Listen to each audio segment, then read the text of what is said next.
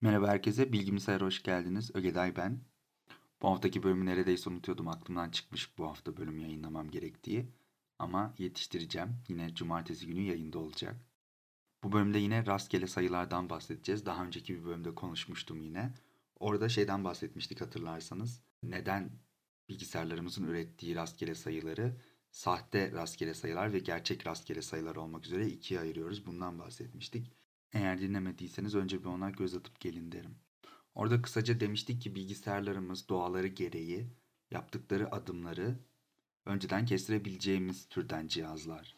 Dolayısıyla bu tarz bir engeli aşmak için random.org sitesinin kullandığı yöntemden bahsetmiştim.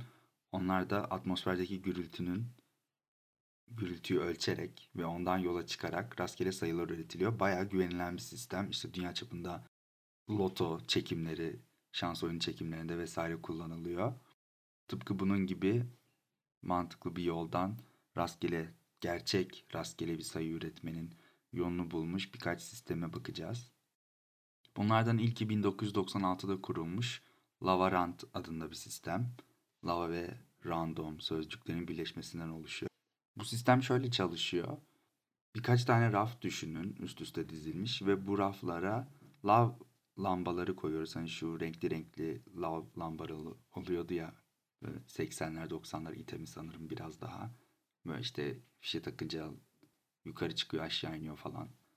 Bunlardan istediğiniz sayıda diziyorsunuz raflara işte 50 tane 100 tane ne kadar isterseniz belli bir oranda ve bunları videoyla video kaydını alıyorsunuz ve bunların rastgele hareketlerinden yola çıkarak rastgele sayı üreten fonksiyonunuz yani rastgele sayı üzerinden üreten yazılımınızı besliyorsunuz bu üretilen veriyle.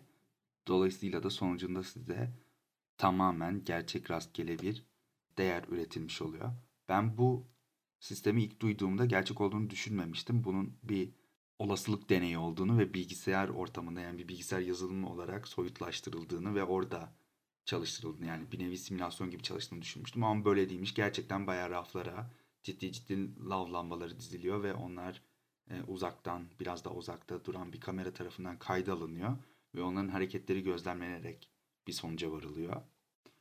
Cloudflare'i duydunuz mu bilmiyorum. Bugün günümüz internetinin %10'undan fazlasının Cloudflare üzerinden geçtiğini düşünülüyor. Buna neden düşünülüyor diyorum. Çünkü 2016'da %10'unun kendi trafikleri üstünden aktığını belirtmişler ama daha güncel bir rakam yok. Fakat başarılı bir sistem dolayısıyla %10'undan fazlası büyük ihtimalle günümüzde Cloudflare üstünden işliyor günümüz internetinin. Cloudflare'in yaptığı şeylerden bir tanesi de web sitelerinin şifrelenmesini sağlamak. Bugün güvenli olmayan bir web sitesine girdiğinizde fark etmişsinizdir. Modern tarayıcılar uyarı veriyor. Bu güvenli olan web sitelerinde çünkü sizin tarayıcınızla web sitesi sunucusunun kendi arasında iletişim kurarak bir şifreleme ortamı sağlaması gerekiyor. Böylece arada bulunan kişiler sizin tarayıcınızla yani sizinle sunucu arasındaki geçen verilerin ne olduğunu göremiyor oluyorlar. Bunun doğruluğunu da geçerliliğini de günümüz modern tarayıcılar SSL sertifikası dediğimiz bir sertifikasyon yöntemiyle doğruluyorlar. Yine daha önceki bölümlerde bahsettiğim gibi bu şifrelenmiş konuşma dizisinde de kullanılan bir anahtar olması gerekiyor ki bu şifre çözülebilsin ve bu anahtarın da rastgele bir şekilde üretilmesi gerekiyor. Ve bunun doğruluğunun garanti edilebilmesi için de tamamen rastgele yani gerçek rastgele bir değer olması önemli. Yani gerçek rastgele bir değerden üretilmiş bir anahtar olması önemli. Dolayısıyla bu lav lambası mantığını Cloudflare kendi şifreleme sistemine entegre etmiş ve kendi SSL sertifikası hizmetini kullanan sitelere, web sitelerine bu SSL anahtarını bu bahsettiğimiz lav lambası düzeneği üstünden veriyor. Bunu da yapmasının çok açık bir nedeni var aslında. Rastgele sayı üretimini harici ve tahmin edilemeyecek bir dış kaynağa bağımladığınızda o zaman bu dış kaynaktan gelen verinin tamamen rastgele olduğunu da kanıtlarsanız insanlara gerçekten bu ürettiğiniz değerin daha sonradan bir başkası tarafından tahmin edilmesinin zorlaştır zorlaştırılacağını kanıtlamış oluyorsunuz. Dolayısıyla Cloudflare gibi özellikle müşterilerine güvenlik amacıyla bir takım hizmetler veren şirketler bu tarz yöntemleri tercih ediyor oluyorlar. Şimdi bu sistem ilerisi nasıl çalışıyor, daha derini nasıl çalışıyor ona bakalım isterseniz. Şimdi bu lambalarının dizildiği kitaplık gibi rafların bulunduğu bir düzenek var. Ve bu düzeneğin karşısında da bir kamera var ve bu kamera sürekli olarak bu lav lambalarının hareketini kayıt altına alıyor. Ve bu kayıt altına alınan görüntü her bir karesi nesneleştiriliyor ve buradan bir dizi rastgele tahmin edilemeyecek byte dizisi elde edilmiş oluyor. Bu byte dizisi trafik anahtarı oluşturmak amacıyla veri merkezine gönderiliyor. Veri merkezinde de bir Linux çekirdeği üstünde çalışan bir rastgele sayı üretici fonksiyon var. Bu bunu tohum olarak kullanıyor. Bir önceki rastgele sayı bölümünde bahsettiğim seed mantığında kullanıyor ve o girdiyle oluşup o girdi sokulup belli bir kalıpta değiştirilip istenilen uzunlukta istenilen biçimde bir rastgele anahtar çıkartılmış oluyor ve bu anahtar da kaç taraflı paylaşılarak yani internet sunucusuyla paylaşılarak şifrelenme sağlanmış oluyor. Aslında düşünüldüğünde çok mantıklı ve günümüzde hala kullanılan ve sürdürülebilir bir yöntem. Yani bir zararı yok kimseye. Ama bu dediğim gibi 1996'da akıl edilmiş bir yöntem. Bunun da öncesindeki rastgele, gerçek rastgele sayı üretim metotlarına bakacak olursak eğer bayağı ilginç şeyler var. Mesela bu ilk ev bilgisayarı denen kavram ortaya çıktığında gerçek rastgele bir sayı üretebilmek için yani girdisinin de rastgeleliliğini kanıtlayabilmek için ilk ev bilgisayarlarındaki mouse'un sensörün algıladığı küçük titreşim değerlerine. Normalde bilgisayarlarımızın mouse'u sürekli olarak bir değer algılıyor fakat bunu yok sayıyor elbette. Çünkü çok küçük olduğu için bunu hareketten saymıyor ve doğal olarak imlecimiz hareket etmiyor ekranda. Fakat rastgele sayı üretirken bu küçük rastgele girdiler kullanıldığında gerçekten rastgele bir sayının elde edilmesi daha kolaylaşıyor. Dolayısıyla bu tarz girdileri kullanmışlar zamanında. Benzer bir yöntem de akıllı telefonlarda kullanılmaya başlanmış. Akıllı telefonlar çünkü üzerinde çeşitli sensörler barındırıyor. İşte ışık sensöründen olsun, akselerometre dediğimiz hareket sensörüne kadar bir sürü sensör barındırıyor. Bunlardan gelen, bunlardan sürekli olarak gelen rastgele değerler de hesaba katılarak yine rastgele sayıya daha yakın sayılar üretimine katkı sağlanmış oluyor. Bunlar da kullanılıyormuş. Fakat Cloudflare'in ve bu tarz şirketlerin belli bir söz veren, belli bir garanti sunması gereken şirketlerin yaptıkları bunlarla kıyaslandığında çok daha büyük kalıyorlar. Yani az önceki verdiğim iki örnek çok daha ufak şeyler. Dolayısıyla Cloudflare'nin rastgeleliğinin tamamen gerçek olduğunu kanıtlaması gerektiği için imaj algılama noktasında yani lav lambalarının videosunun kaydedilmesi noktasında çok daha farklı girdileri de işin içine katmak istiyor. Ve şöyle söylüyorlar ortamdaki gürültünün yani ışık gürültüsünün de bu her bir karede etkisi olduğunu, her bir karenin rastgele oluşunda etkisi olduğunu ve aynı zamanda dış ortamdan gelen yansımaların da bu rastgelelikte etkisi olması üzerine kullanıldığını söylüyor.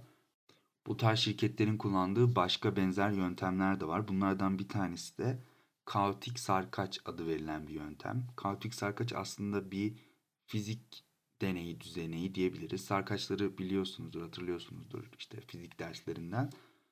Bu kaotik sarkaç dediğimiz şey iki kollu, üç kollu yani üç ayrı parçadan, üç ayrı bağımsız parçadan oluşan şeyler oluyor ve bunları tamamen aynı noktadan bıraksanız da bambaşka sonuçlar verebiliyorlar size hareket ettiklerinde. Çizdikleri desen bambaşka olabiliyor ve bu desen takip edilerek yine sayı dizisine dökülerek girdi verildiğine rastgelelik fonksiyonuna çok daha farklı tamamen rastgele sayılar üretebiliyor bizim için. Bunun yanı sıra radyoaktif bir kaynağın ya radyoaktif bir maddenin ışıması mı diyeyim yanlış bir tabir olabilir bilmiyorum.